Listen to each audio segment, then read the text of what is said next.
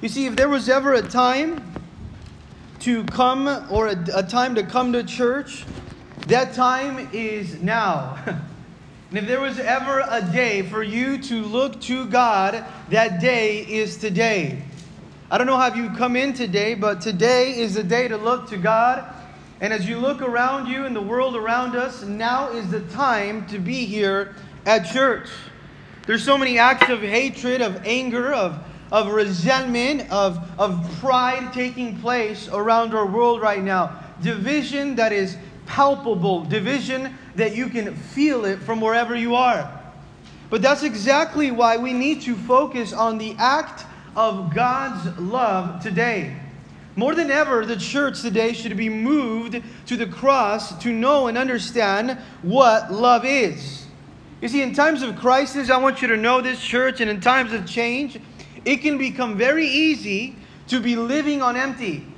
It can become very easy for us to be living with fear or living with panic, living now afraid now, with anxiety, without peace, frustrated, maybe even feeling alone when times like these. But it's important here because in today's story, in John chapter 4, we're going to look at a Samaritan woman that meets her Messiah as she is in need of water. as she's in need of water. Now, how many of us know that you can go a few days without maybe eating food, but you can't go too long without drinking water? Water is vital for your health, is what vital for your now just life. It is needed now. In fact, if you don't drink water, you soon become dehydrated and fatigued and weak in your physical body. There are many times that I walk around the house with a migraine or a headache, and my wife tells me it's because you don't drink enough water. but listen to this not only was this necessary in the life of this woman, this physical water that she went looking for, but more than that, she needed a physical, a spiritual water. What she really needed was spiritual water. And this encounter that we're about to talk to uh, right here and read reminds us that, that life without Jesus is empty. That life without Jesus leaves us empty, and here he does a, a radical surgery of the heart now, and he confronts her past. Some of us here today, God needs to confront our past in the present to give us a new future. And today I pray that God does confront our past, the hardness of our heart, maybe the pain that we need healing from. Because here in John chapter 4, we titled today's message, Satisfaction for the Spiritually thirsty. Have you ever been so thirsty that you need a drink? I need a drink and I'm thirsty. But finally, when you get that drink, your finally your thirst is quenched. But I want to ask you today, what about your spiritual thirst? What about your spiritual thirst? Is that quenched? What about that inner thirst that was created there by God, that longing now that you have in your soul that only God can satisfy? You see, here, Jesus is going to reveal himself as he overturns the tables of religion to institute a relationship with Jesus. And he comes with a message to this woman that a life with Christ matters. A life with Christ matters. Now, if there's something that you get out of today's message, I want you to remember that. Regardless of how you came in today, regardless of your history in the past or your history with the church, I want you to know that a life with Christ matters. And if your life is without Christ, it is empty. Now let's read here John chapter 4, verse 1. It says this Therefore, when the Lord knew that the Pharisees heard that Jesus made and baptized more disciples than John, though Jesus himself did not baptize but his disciples, that he left Judea and departed again to Galilee. But he needed to go through Samaria. So he came to a city of Samaria, which is called Sychar, near the plot of ground that Jacob gave to Joseph. Now Jacob's well was there. Jesus, therefore, being wearied or tired from his journey, sat thus by the well, and it was about the sixth hour.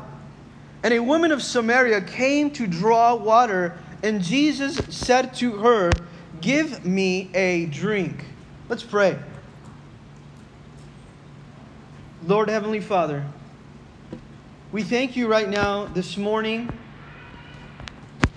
that we can go to you, Lord, to drink. We thank you, Lord, because you satisfy. And the satisfaction that you give to us is a lasting satisfaction, Lord. It's permanent, Lord. It takes care of the human soul and spirit, God, that so thirst for you, Lord, that only you can fill. Lord, as we need water for our physical bodies, we need living water for our spirit and our soul. And I pray, Lord, if anybody has come in this morning without the living water, without the water for their soul, that you would speak to them now that they need it for eternal life. We pray this all in Jesus' name, and together we said, Amen. Now, here in John chapter 4, verse 1, it tells us this that Jesus was on a mission. And notice this that it sets up now a specific time and place because Jesus had now been baptizing. His growing influence is now becoming very well known. And people know that Jesus now not only is he baptizing more disciples than John, although his disciples are baptizing, but that the Pharisees also knew that Jesus was doing this. And Jesus knew that the Pharisees and the religious leaders were jealous of him and they wanted power and control. And we know that Jesus' ministry wasn't about religion, it was about life transformation. A lot of times people say, Well, are you religious? No, it's not about religion. And here Jesus is going to speak about it. It's not about religion. In fact, these people were being baptized so that they can have a new life. It was a representation that their old life was dead and that their new life it was living for Christ. And that was taking place, a life transformation. And now the religious leaders were jealous and it was going to create conflict now. Jesus knew this, so he moved from here now, where he was in Judea now, and he goes on his way to Galilee. As he goes on his way to Galilee, Jesus being a Jew, it tells us here in verse 3 that he departed again to Galilee. But notice this, in verse 4, it says he needed to go through Samaria. Now, if you have your Bible with us this morning, I want you to underline he needed. Because this is something that Jesus needed to do. He needed to go through Samaria to get to Galilee. Samaria was a region that was now on its way from Judea, in the middle of Judea and Galilee. But it, he needed to go there not because of convenience, but he needed to go to Samaria because people needed him there. He needed to go to Samaria because he had compassion. He needed to go to Samaria because he had a calling, not because of convenience. Now, notice, Jesus was not going to avoid Samaria like the rest of the Jews. He never bypassed anyone's needs, he never went around them now. And history tells us that the Jews and the Samaritans hated one another. Now, notice this a little bit of history is that the Assyrian king, hundreds of years before that, took the northern Jerusalem captive now and took some of the Jews away to Babylon. Now, as he took some of the Jews away to Babylon, he also brought captives from other places and regions and left them there in the northern place of Jerusalem, also known as Samaria. And as he left them there, they had intermarriages now with the Jews now. So the Jews looked at these other Jews that were living there as impure Jews. And they looked down upon them. They said they're not real Jews. In fact, they were very prejudiced against them. They hated them because they had intermarried with other people. They had a very hatred against them. They were angry. They also segregated from them. And every time they had to go from Judea all the way to Galilee, notice this, they would go around Samaria to avoid seeing the Samaritans. Now, Jesus, what he's going to teach us here is that his love is without discrimination and his love is without borders. Now, let's keep reading here in verse 5. So he went to a city called Samaria. Now, notice he goes to a city with a divine appointment, just like you've come in today to church to have an encounter with Christ. And it says he came to a city called Samaria, which is called Sychar, near the plot of the ground that Jacob gave to his son Joseph. Now, that place, Sychar, was a very ancient place. There's a lot of history at Sychar. It was interesting as I was studying this because Sychar at one time was called Shechem. Sychar was called Shechem. Now, Shechem was the very same place here at Jacob's plot where Joshua in the Old Testament made a covenant for the nation of Israel. Now, this is amazing because here, Joshua in the Old Testament in Shechem, which is Sychar, renewed his commitment to God. This is where Joshua stood, in this very place where this well was at, where Joshua stood and said, As for me and my house, we will serve God. Now, isn't this awesome that today we've come to a well? And maybe you've come to a well for the very first time, or maybe you've been to that well before. Maybe you've met Jesus, but also you're coming to a place of renewed commitment with God. Where you make a decision today here at Sychar, at Shechem, here at this now well, and you get to say, Me and my house, we're going to serve the Lord. Now, this is the setting. I think it's so important that we read this now because Jacob's well was there, and look what Jesus is doing now. In verse 6, it tells us that Jesus, being tired from his journey, sat thus by the well, and it was about the sixth hour. This is amazing. I love that John included this for us. He talks about Jesus' humanity. That yes, Jesus was 100% God, but also he was 100% human. So Jesus became tired. Now, notice this. He sat by the well, he was at the well, he was resting at the well, but he was waiting at the well.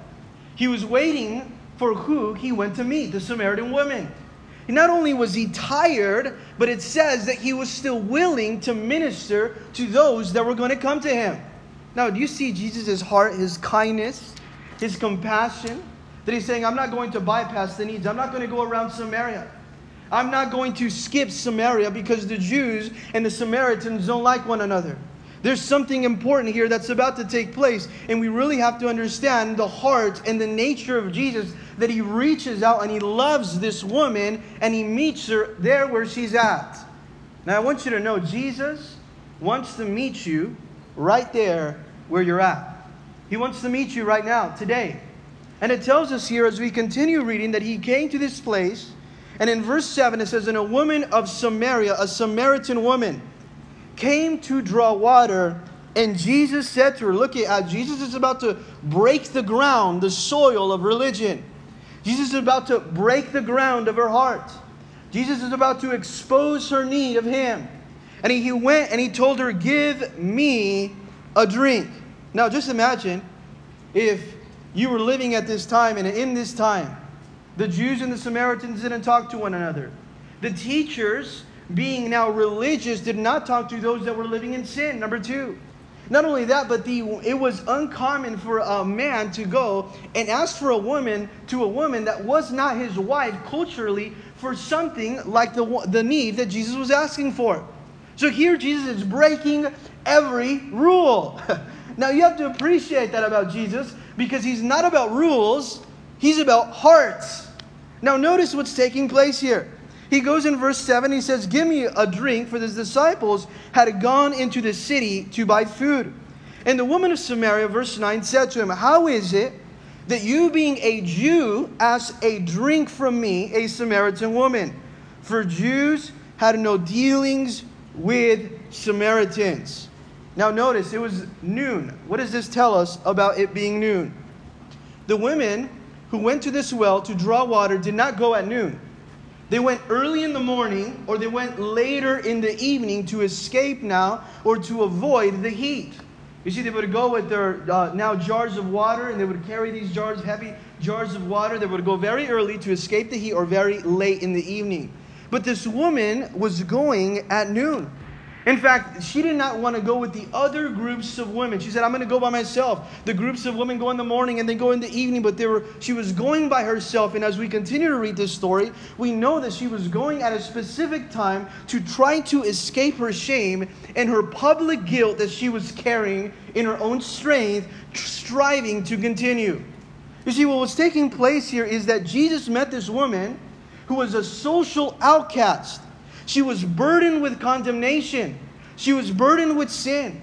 And he met her there to give her spiritual healing, to give her restoration and freedom from that which she was carrying. Notice how sometimes, even in our own lives, when we think about our past, it almost, if we dwell on it, it makes us want to now isolate ourselves from the rest. And we try to carry this guilt and this shame, maybe even sin, and try to escape everyone. But Jesus here is about to cross the lines of culture, he's going to cross the lines of race, he's going to cross the lines of a class system now for the gospel's sake. And he is not going to be as the rest of the Jews that say, you know what, I'm a Jew and they're a Samaritan and that race separates us. No, his love is without discrimination, his love is without boundaries, and his love reaches out. In fact, Jesus teaches us here that you ought to love someone if you want to reach out to them. This is so important because we must ask God today if we are going to be his hands and feet, that first he deals with our heart. You cannot be the hands and the feet of Jesus or the mouth of Christ if he has not dealt with your heart first. You must have the heart of Christ so that you can have the hands of Christ. And Jesus here demonstrates that. He has that heart of the love of the Father. And you see here now that he now refuses now to avoid people and he's willing to do what others wouldn't.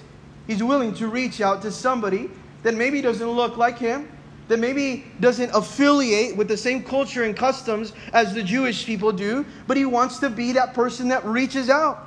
Now, what tells us this, this woman is surprised that he's asking her for a drink.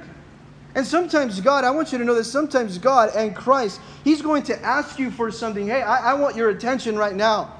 Hey, I want this morning. I want today. Hey, I, I want that, that afternoon right now. I want you to give me this. And there are often times that we don't understand why God is asking us for something, and we don't understand the purpose, but His objective is that we would get to know Him better. Now, do you see that Jesus is asking this woman for a drink with the purpose of ministering to her? And Jesus has brought you here today with the purpose of ministering to you. No matter where you are in life, He wants to minister to you, He wants to meet your need. Now it says in verse 10 And Jesus answered and said to her, Look at what He says. After she asked, Why is it that you're asking me for a drink? Who do you think you are? You're a Jewish man. I'm a Samaritan woman. There's no way. There's no reason. You have no business talking to me. But Jesus said, I don't care about that. I don't care about the race, the culture, and the lines that were drawn by men. I care about the heart. He's going to deal with the issue of the heart because that is the heart of the issue. Notice here in verse 10 Jesus answered and said to her, If you knew the gift of God, and who it says, Give me a drink, you would have asked him, and who would have given you living water. He says, You know what? Jesus tells this woman, If you knew who it was that was now the gift of God, and if you knew who it was that was asking you for this drink, you would ask him and he would give you living water. Now, you know what Jesus is telling her? If you knew the gift of God, I want to ask you today do you know the gift of God? What is the gift of God? If you knew that God's gift for you is forgiveness, if you knew that God's gift for you is eternal life, if you knew that God's gift for you is delivering you from sin and from shame and from guilt and from the bondage of an old life that just has you stuck in your heart of anger, of resentment, and of bitterness, if you knew that God's gift is to rid all of that and to give you now a new heart and eternal life and forgiveness, and if you knew it was the Messiah that's talking to you, you would ask him for a drink and he would give you living water. Now, when was the last time you went? To Jesus for a drink? Have you gone to Jesus for a drink in your life? Have you said, Lord, I'm coming to you because I know what you can do for me? Now, in fact, Jesus is saying, Do you realize what I can do for you? Do you realize what Jesus can do for you today? Have you came to the realization that, that what you need in your life can only come from one place? Do you realize it could only come from the place where Jesus gives you a drink of living water? And he said living water because he meant a spiritual water that quenches a spiritual thirst and gives life, and that's eternal life. Do you see here that the spiritual water that he's referring to is the one that every human heart and soul and spirit needs? Now, there are a lot of times that we feel that thirst, that quench that we need. And we say, Lord, I, I, I need you to fill this. We either can say, Lord, I need you to fill this, this quench or this thirstiness in my life, or we are going to, in our own strength, try to satisfy that desire and that thirst on our own. Now, notice what she tells him in verse 11. Because he says, The woman said to her, Sir, you have nothing to draw with the well is deep. When, where then do you get living water? He says, Sir, you, you have nowhere to draw from this water. How is it you're going to give me this water that you're talking about? And this well is very deep now. How are you going to get the living water now? In fact, she goes on in verse 12 and says, Are you greater than our father Jacob, who gave us this well and drank from himself, as well as his sons and his livestock? And, and besides that, you think that you can give me anything better than this, who our fathers and our ancestors gave us? Those that we now look up to and we, that we respect, do you think that you can offer me something better than this? The answer is yes. Now, I want you to realize this God can offer you something better than what you think is quenching that desire in your soul and in your spirit. Do you think that you can offer me something better than this? The answer is yes. Jesus is about to tell her that. Because the effects of the living water that he's going to talk about here goes on in verse 13. And Jesus answered and said to her, Whoever drinks of this water will thirst again. You see, there's a difference between the water that you get at this well and the water that you get from me, Jesus is about to say. There's a big difference. Now, in fact, he goes on and he says this whoever drinks of this water now is going to be thirsty again because this is a temporal source to satisfy you only for a moment. And I want you to know that in our lives, we are going to go through things or we are going to now receive from a substance that is going to satisfy us only momentarily, but then again, we will be thirsty. For example, he uses this physical thirst as an explanation.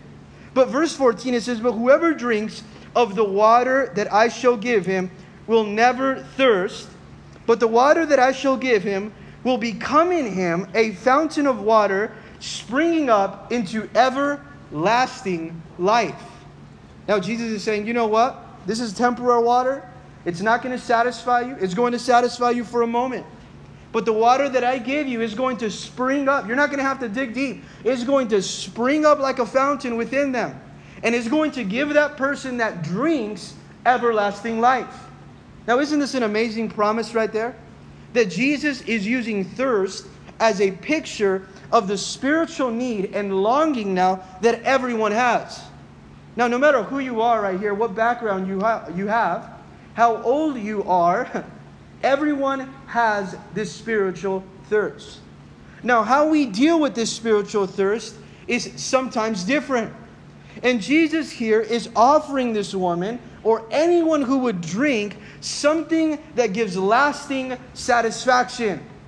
Notice, it, it is a satisfaction. But the key is to drink of the water that Jesus gives.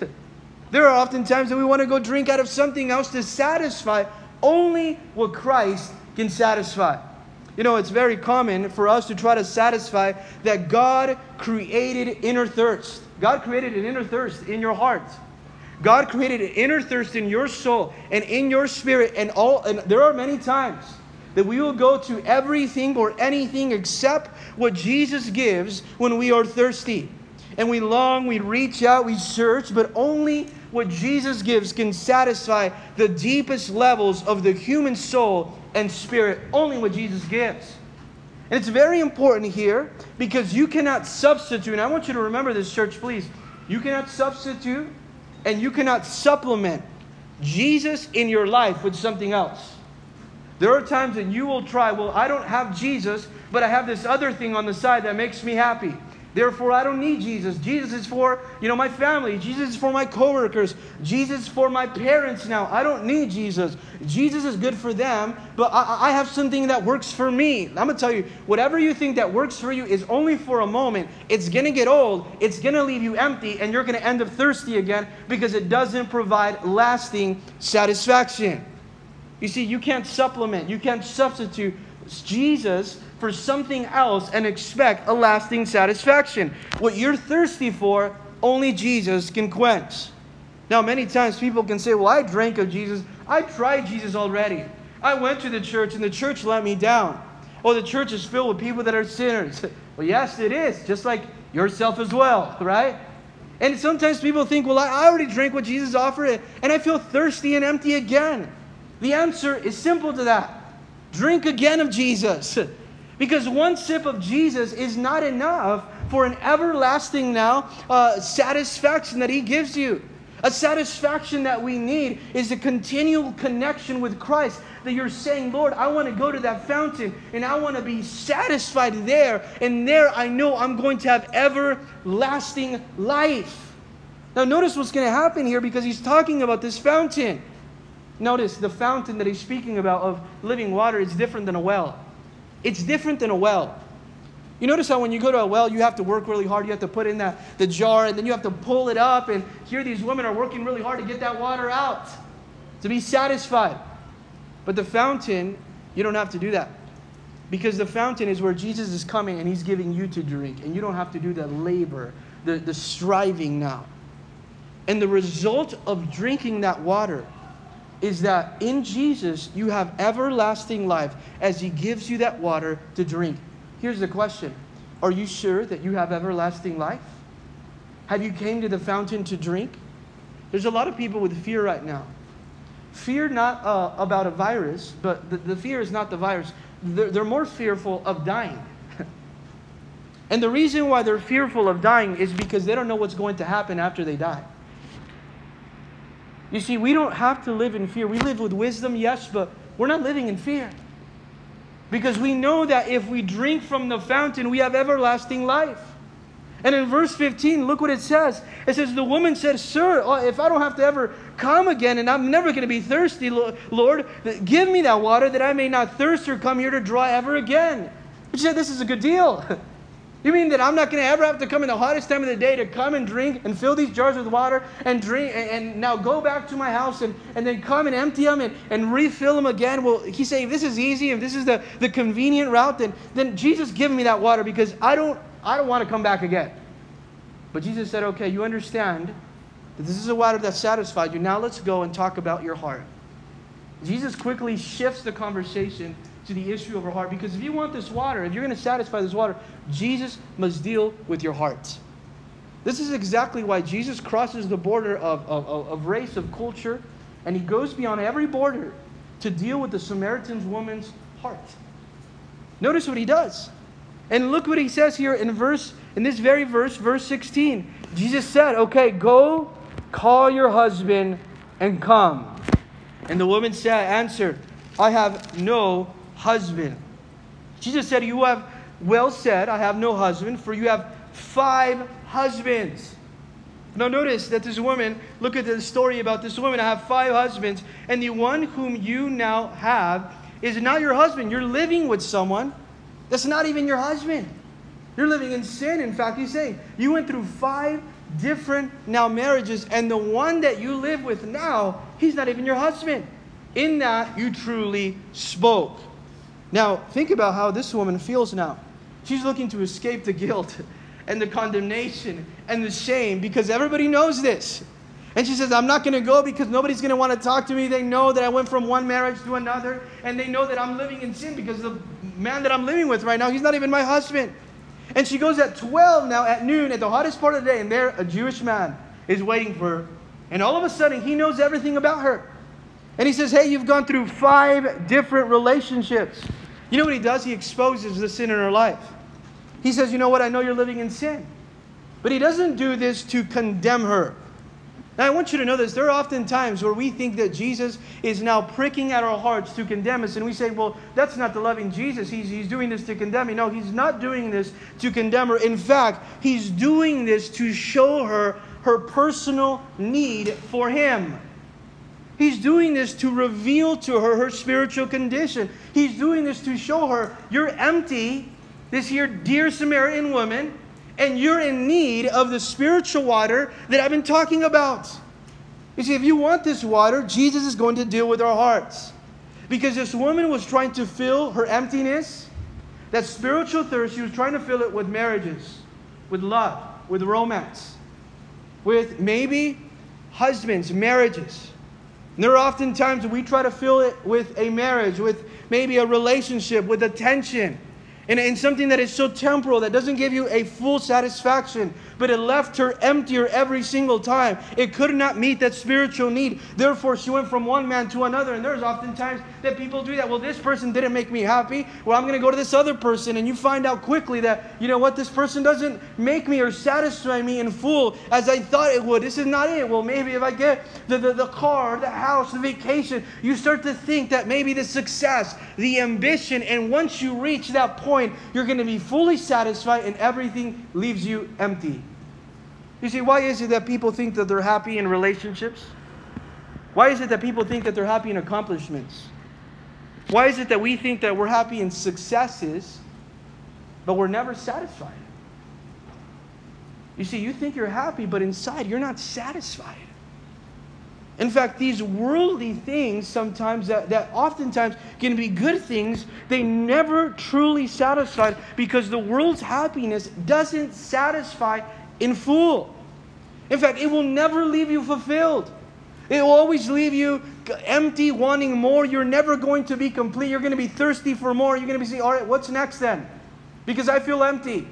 What's the next big thing? But here, Jesus is going to meet this emotional need with a spiritual source, which is Himself.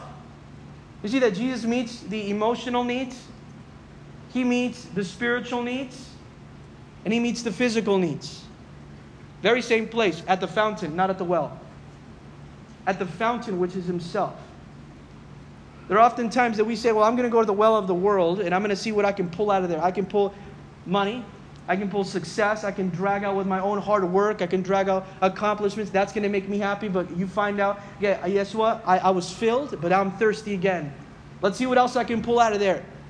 And you become thirsty and thirsty and thirsty and thirsty. And Jesus said, Hey, I want to come and I want to show you. If you come to me, that spiritual longing in your heart and soul that you have been craving for, only I can fill. Only Jesus can fill. Let's go to verse 19. This woman said to him, Sir, I perceive that you are a prophet. Now she said, Okay, you must be a prophet that you have this divine knowledge, Jesus. You must know something here, that you have this divine knowledge, that you know my past. Jesus wants to talk about your past right now. There are sometimes we want to say, Lord, I'm going to leave my past behind and I'm going to carry that burden. I'm going to carry that pain. I'm going to carry those scars within me and it's going to make me who I am today. Had my neighbor recently tell me, you know what, Art? I don't want a new heart. I want to learn from my mistakes. and I said, you know what, that's the, he said, and I accept the consequences for my sins. I don't need forgiveness. Let me tell you something. If you don't accept the forgiveness of God, you're going to live your entire life empty. You need Him to deal with your past. The Bible says anyone who is in Christ, he's a new creation. Old things, the past has now gone away. Everything has become new. And He's going to deal with that in our life. Notice that here in verse 19. I, I, I think that you're a prophet now. And she says now in verse 20, Our fathers worshiped on this mountain, and you Jews say that in Jerusalem is a place where one ought to worship. And Jesus said, Believe me, the hour is coming when you will neither worship on this mountain nor in Jerusalem. You worship the Father. You worship what you do not know, verse 22, and we know what we worship for salvation is of the Jews. Now, she says, Hey, Jesus, since you're a prophet, tell me where I should worship at that. Tell me how I may make maybe an atonement for my sins and I can sacrifice for my sins. Where is the right place? How can I do this? Where can I do this? Where is the right place? And Jesus quickly moves now. The conversation from now a location, not a location, but to a person, and that's himself. Where can I worship? Is, is true worship in Jerusalem? Is true worship here in Samaria on this mountain, or is it in the temple in Jerusalem?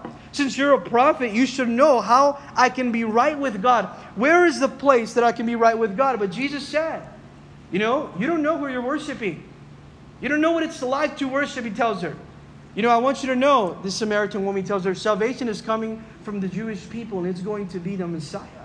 It has been prophesied. It's going to come from the Jewish nation. And he tells her this in verse 20, verse 23, but the hour is coming and now is. Notice the hour is now. It's not tomorrow. I love this because sometimes we think, well, I'm going to worship God and I'm going to worship him his way. I'll worship him later when I get ready.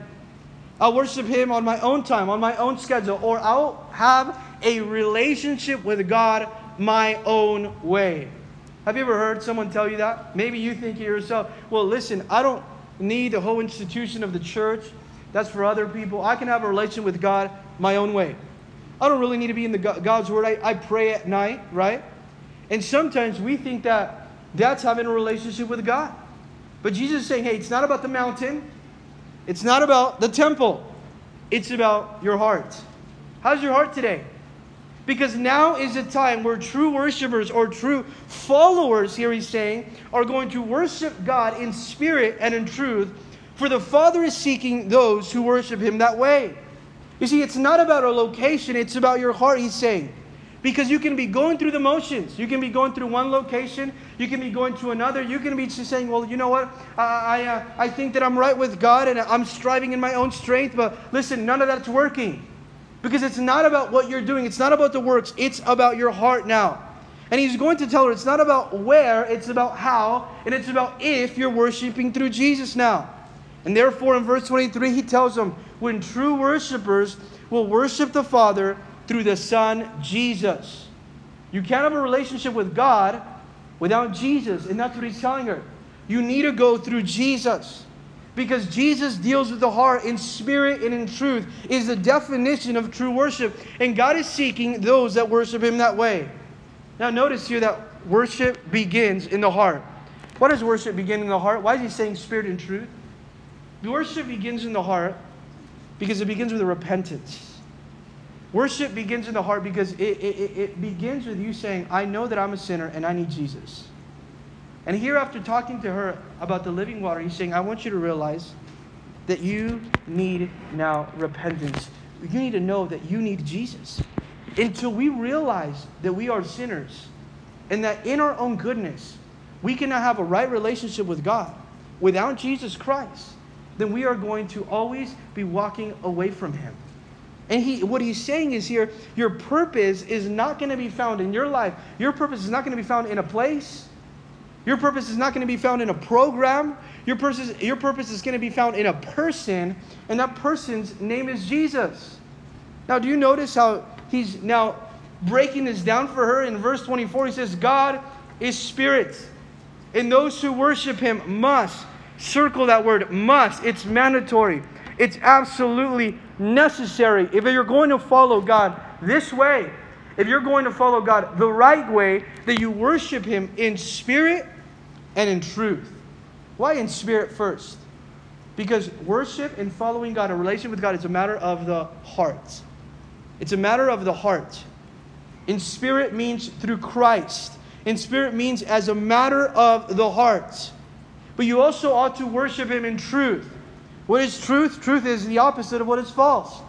But truth here, what he's speaking about is you ought to worship God in everything that is in harmony now with the nature and the will of God, in obedience now, in holiness. You see, if you're going to follow the Lord, it has to be in holiness and in obedience. And here he's saying, you know what? He's talking to this Samaritan woman. We're breaking all the rules here that man has set up. Every standard that you think that you need to keep so that you can be right with God, we're putting that aside. Everything that you thought the church was, or what you thought that you needed to be like so that you can be right with God, we're putting that to the side. We're going to talk about your past and how God can deal with your heart right now. And it's only through Jesus Christ, as you drink of this fountain now, that never leaves you empty. You see, a relationship with God is not limited to time or to space now or to anything. You can have fellowship with God anywhere. And here in verse 25 uh, and 26, it says, The woman said to him, I know the Messiah is coming. Now, pay attention to that. I know the Messiah is coming, who is called the Christ. I know the Messiah. You know what the Messiah was? They were all waiting for the Messiah. The Messiah was the Savior that would save them from their sins, that would save them from the, the rulership of the Roman Empire. He would deliver them. He would redeem them. The Savior. I know the Messiah. He is coming. The Savior, the anointed one. I know He's coming. I want you to know He's coming. The Messiah is coming. She, she has a spiritual now awakening and a revelation. It says, and when He comes, He will tell us all things. Jesus, when the Messiah comes, He's going to explain. She wants an explanation now. She's a little cynical here. Well, I know when the Messiah comes, He's going to tell me.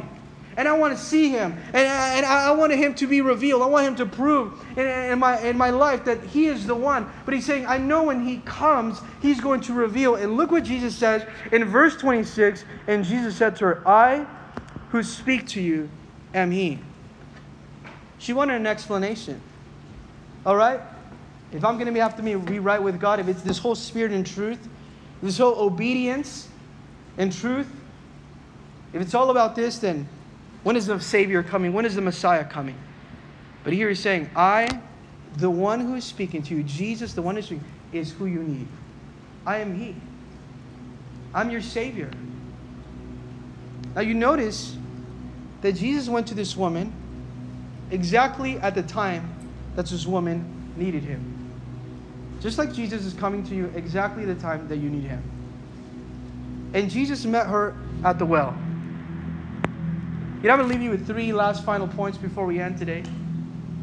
Number one is this every generation needs a regeneration. Every generation needs a regen. If you don't believe me that every generation needs a regeneration, then just look at the turn on the news. every generation needs a regeneration. No matter how old you are, no matter what your background is, God needs to deal with your heart. Every generation needs Jesus. You might think that you don't need Jesus. You might not have all the answers, but let me tell you something. Sometimes God doesn't give you all the answers. He just tells you, I want you to trust me.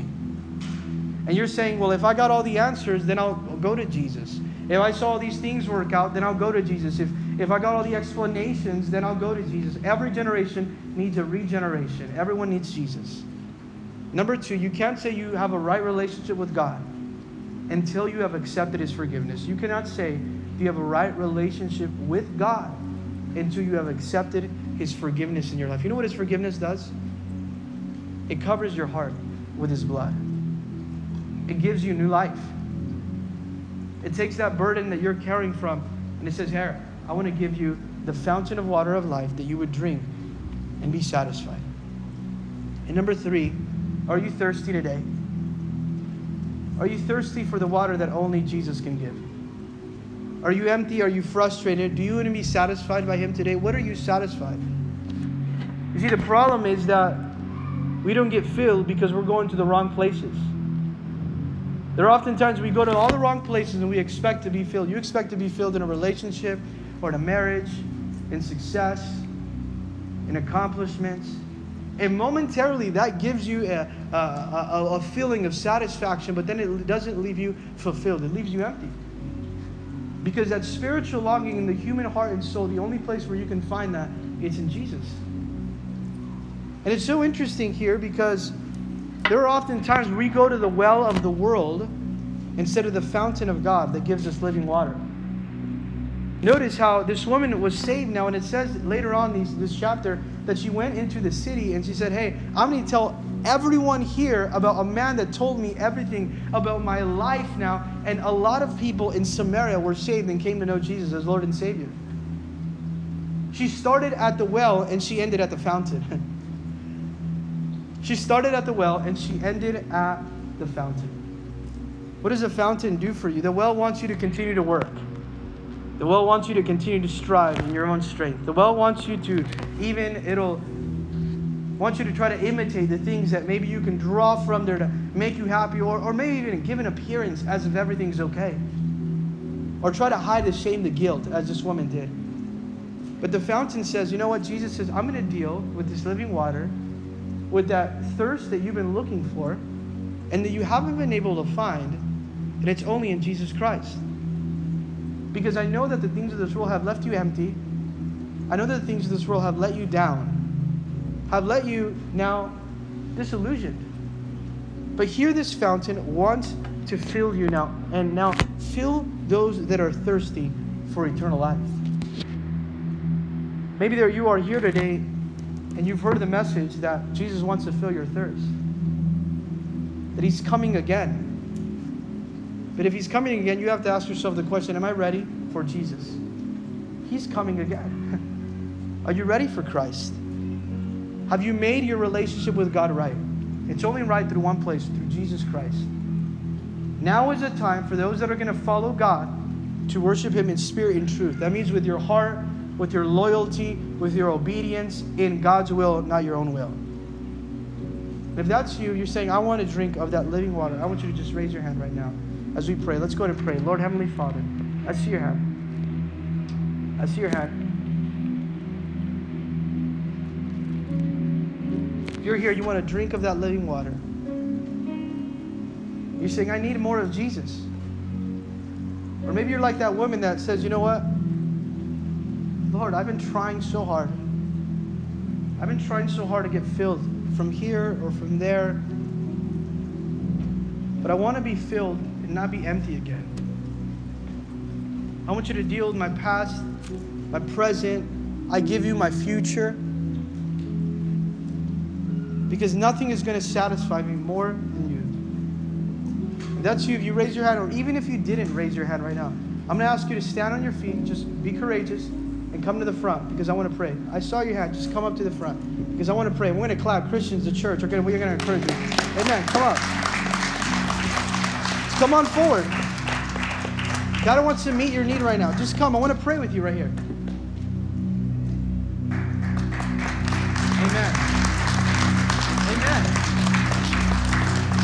Sing this song, and as we sing this song, if you're out there and you say, I want to come to the fountain, I want to get filled by Jesus.